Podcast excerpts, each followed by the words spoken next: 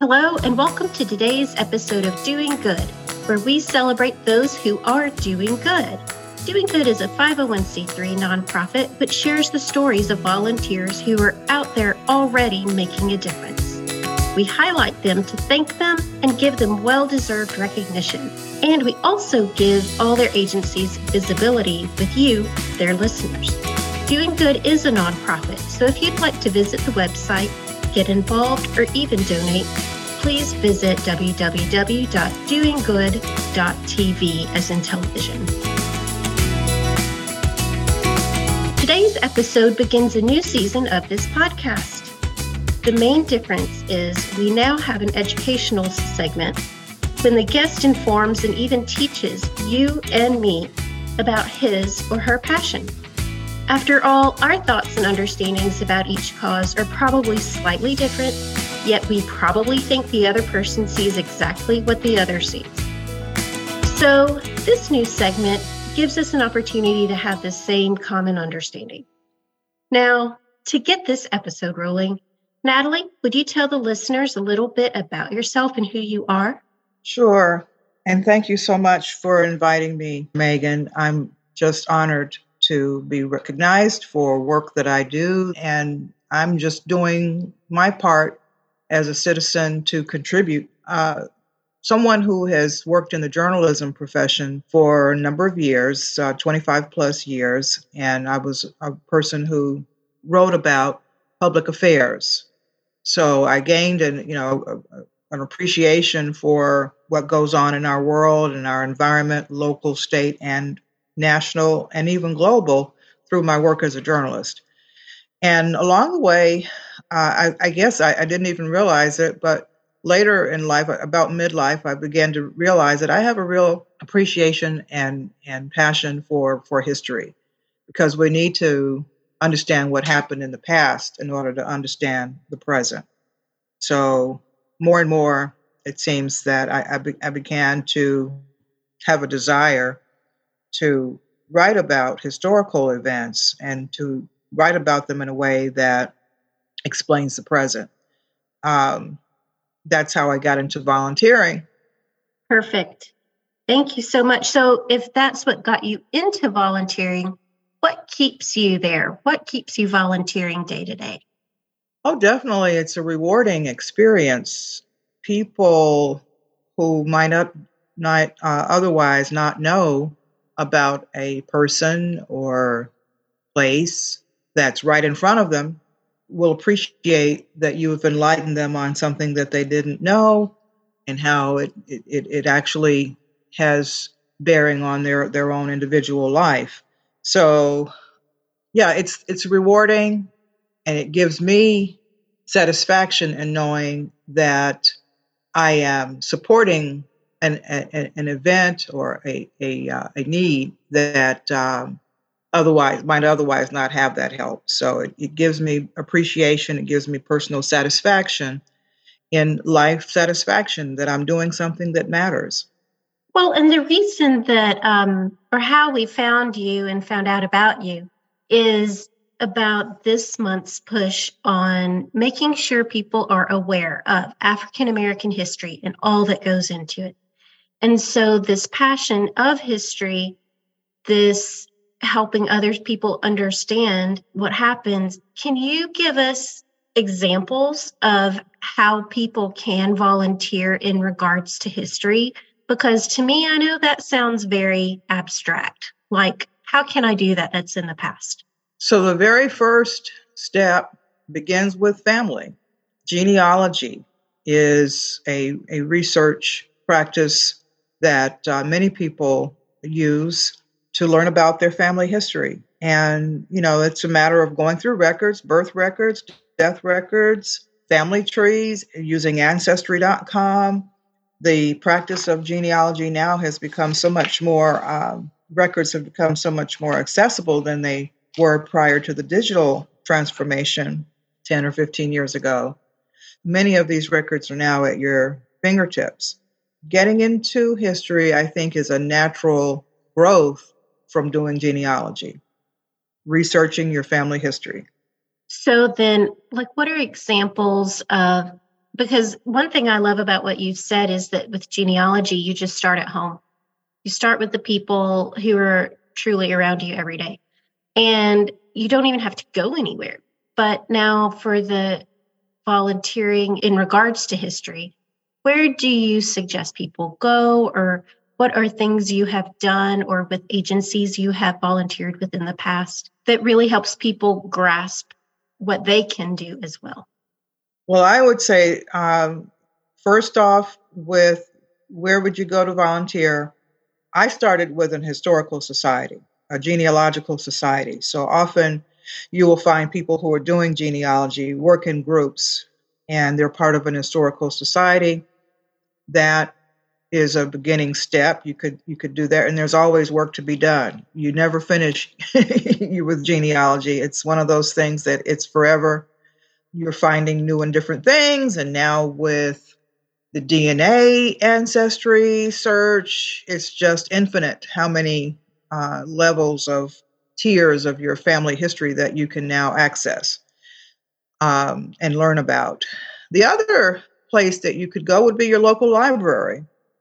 Your local library, also your county courthouse, where they keep the historical documents.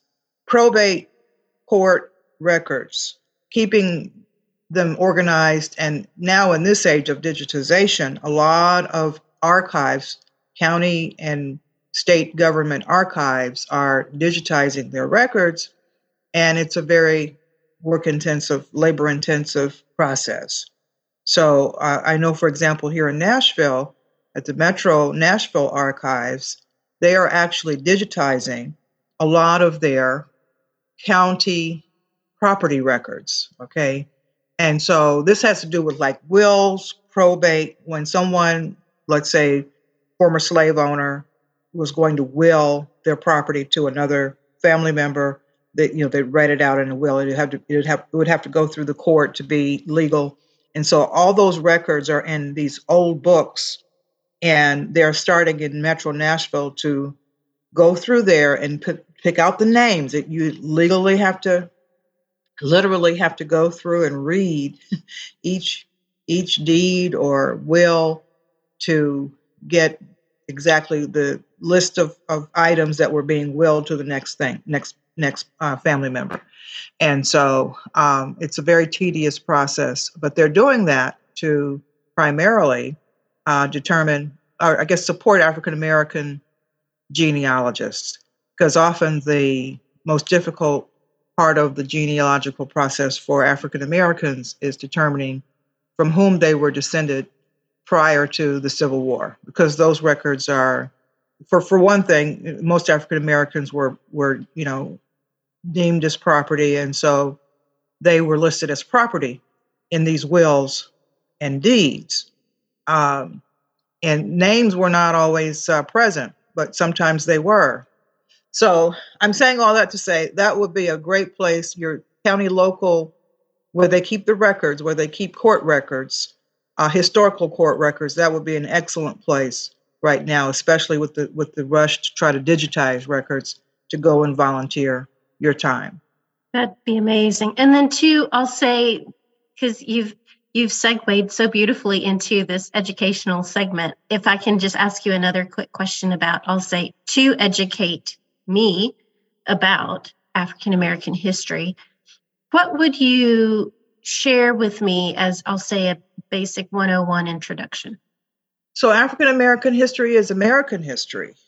It is come a long way to be accepted in that way because it's going to cover a lot of things that are not covered in our traditional American history about the Civil War, the Revolutionary War, the Civil War, World War One, and all those, all, those things. But African Americans have actually fought in all of those wars, from the Revolutionary War going forward, to find the names and the stories of the African Americans that were there is a continual process.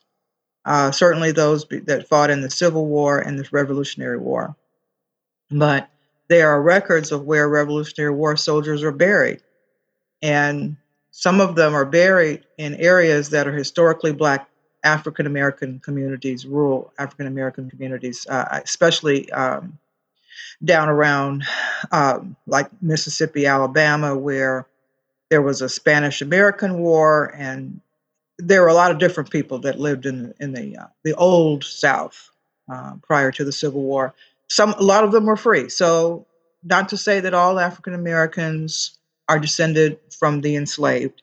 Uh, there were many uh, African Americans who were free and who, who were able to buy their freedom legally. So, of course, the vast majority, you know, were enslaved, but there were those uh, certain individuals who were free, and often their stories are are documented. Wow. And so I'm guessing that through your volunteerism that you're finding out more and more of these stories. Is there one that you could share with us? So I've been talking about the wars, the various um, wars. Fort Negley, I would say, here in Nashville. I grew up here in Nashville and never knew about Fort Negley until I was an adult. And actually, um, it's a different time here in Nashville. There's a lot of development going on. So, um, in terms of disturb, you know, disturbing places that had never been developed, you have a lot of that going on now, and involved or included in, in that are, are areas that were historically black.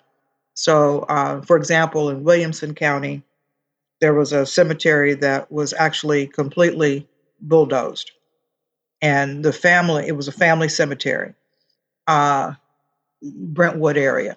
And so uh, the area was called Hard Scuffle. It was a, there were a lot, there were two primary black communities in the, what's now called Brentwood um, prior to the 80s, prior, going back to the early 19th century. And so um, this family, the Scruggs family, uh, d- discovered, well, they knew that their property had been bu- bulldozed, and so they had to get an attorney to basically reinter, well, first of all, to identify and to, to recognize that that had been a black burial ground. They got a, a first of all, the first step they took was to get a historical marker so you have you have this going on with black and white, I might say, uh, especially small family cemeteries that aren't marked or that aren't uh, de- deeded in the the deed records have not been updated in the county courthouses, and so people don't know where these things are. So, but there are uh, laws that uh, developers are bound to by the state when they find human remains, they're supposed to stop all, all of their work, all of their construction or development work, and consult the state as to what to do next. Uh, so, but you asked me to tell a story about my experience dealing with African American history. I follow a lot of this because I'm involved in an African American genealogical society. It's a, a national organization called AAHGS, A A H G S, stands for African American Historical and Genealogical Society. It's based in Washington, and there are local chapters in various cities around the country. So I'm a part of the Nashville chapter. I'm a board member, and I plan programs for AAHGS Nashville. And we have an annual program that focuses on African American burials, cemeteries, cemetery preservation, and I was so pleased that Graham Perry mentioned my name to you. That's how I got to know him. He is the he is a staff person at the Tennessee Historical Commission whose job is to document all of the cemeteries in Tennessee, which is uh, quite a quite a responsibility. He's building a database that will include all of the cemeteries in the state, uh, something called ARCIS, and you can go to their website, uh, the Tennessee Historical Commission website, to learn more about this. Uh, it's a developing project, um, but they've made quite a bit of progress. Well, and what's interesting to me, or um, what I want to point out to people who are listening, is that no, this is the Tennessee Historical Commission. It's a government agency, and there are volunteers with it who are working with it to achieve its mission. So It's not just nonprofits. Um, and I think that that's worth noting. That's all. Um, well, this is amazing. This is such a, there's such a depth of information that it's almost like a black hole or Pandora's box. Maybe that's what it is. Once you open a door, there's an, there are another many doors that open and one leads into so many more. So, which is pretty exciting, I think, if you're into history and ge- genealogy and are curious about the past. So, what would you say that you get out of volunteering? I I like the idea, you know, which I've developed uh, this uh, desire to bring about understanding where there is none, and to contribute to collective experiences where people see the common the common ground that we have, and um, that to me is uh, one of the reasons worth living. If I'm contributing to society, doing something to uh, to better society. Do you have any stories that you recall or that stick out in your head from your experience? Did you have an aha moment? Did you have just a feeling of either service or of either giving or receiving that really stuck out for you as a volunteer? In terms of cemeteries, my own family, I've had been touched by the development and the way that someone's cemetery can be demolished or damaged.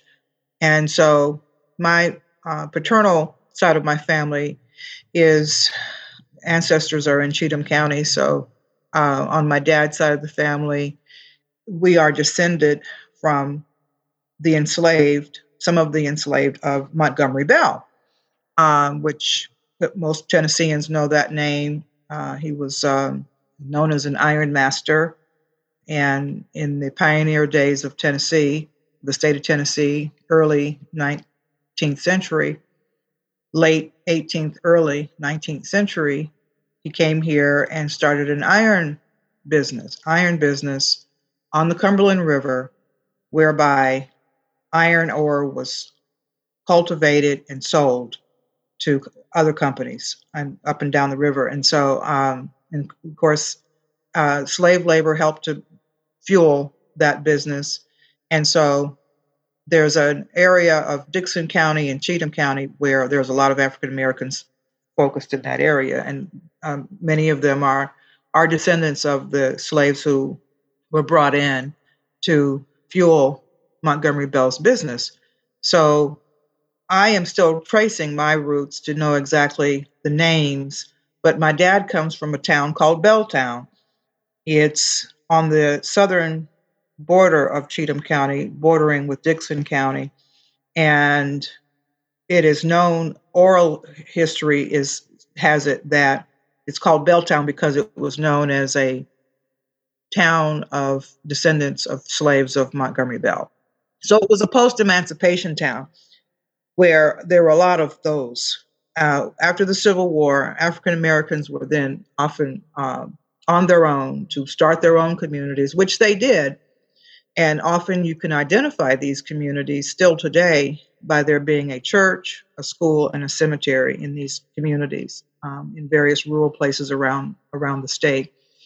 And uh, MTSU is doing some excellent work on that, and this helps to inform those who work in state agencies who are trying to find the historical evidence you know of the of the cemeteries especially. Some of the schools are still in existence and some of the churches. Uh, but you know as migration occurred and people moved towards cities some of these towns have been abandoned. And that's what happened to belltown so the blacks who started the community and established it had a school there uh, by the i would think the mid 20th century most of them had moved away and and so the only thing that was left was a cemetery. So over time, the county, Cheatham County, sold the land to someone, and uh, it was a a, com- a family family owned business, and they built a new development on this on this what had been historically black community, and the cemetery was basically vandalized. And because there was no appreciation for it, because there was nobody around who was still from the black community still there, oh. and they basically desecrated that that uh, cemetery. Actually, about about um, let me see, it was in 2017. One family went to the cemetery. The cemetery is still there. You know, they knew where it was. Wanted to go there to honor the grave site of one of their family members. There were various families that were from this Belltown, mm-hmm, and they were yes. not allowed to go in. They were not allowed to go in. The land had been sold to uh, someone else, and they were not allowing people to go into the cemetery. It was it was um, very very tra- you know traumatizing and, and upsetting to read sure. about it. It was something that was in uh, the news and so forth. And so this was Belltown, a, a, community that my dad I knew had been born there, and so um, and had lived you know as a young boy in this community before his family migrated into Nashville. So in terms of an experience, you're asking me to describe an experience. I, it, when it first happened, when I first learned of it, was you know certainly was something that struck me like this can't be that somebody's not being allowed to go into their cemetery, and so later it was uh, two or three years later that I was able to spend some time. I wasn't at the time when I first heard about this. I was involved in other things, but it was something that I felt uh, I wanted to do something about if I could to help save the cemetery. And so I reached out to the family that had been turned away, and I've been working with them to develop a friends group oh, whereby great. we can uh, preserve the cemetery, get a gate or put a gate up around it. I mean, that's the goal. Oh, uh, yes. But what you have here is, I mean, when someone's buried, um, you know, in a in a a grave a grave site. Often African American cemeteries are are not, you know, in the center of town where they're marked, and um, people know where they are. And has as time has moved on, we're now in the 21st century. They're forgotten cemeteries, and they're but how however uh, we have to honor these cemeteries.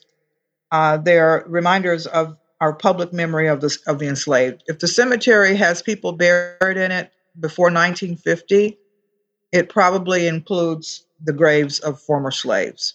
And so, and, and, and so certainly that would be someone, you know, buried that person there and, and in, in honor of that person to memorialize that person. And so I think we as a society should honor th- that person as we would any other uh, the grave of any other person.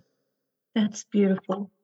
That's beautiful. And I would think too, with all of the readings, getting your hands on the actual documents and seeing people's handwriting and really being in as in touch with history as anybody could be, I would think that that only adds layers to what you're saying about about as a society where we are versus where we should be.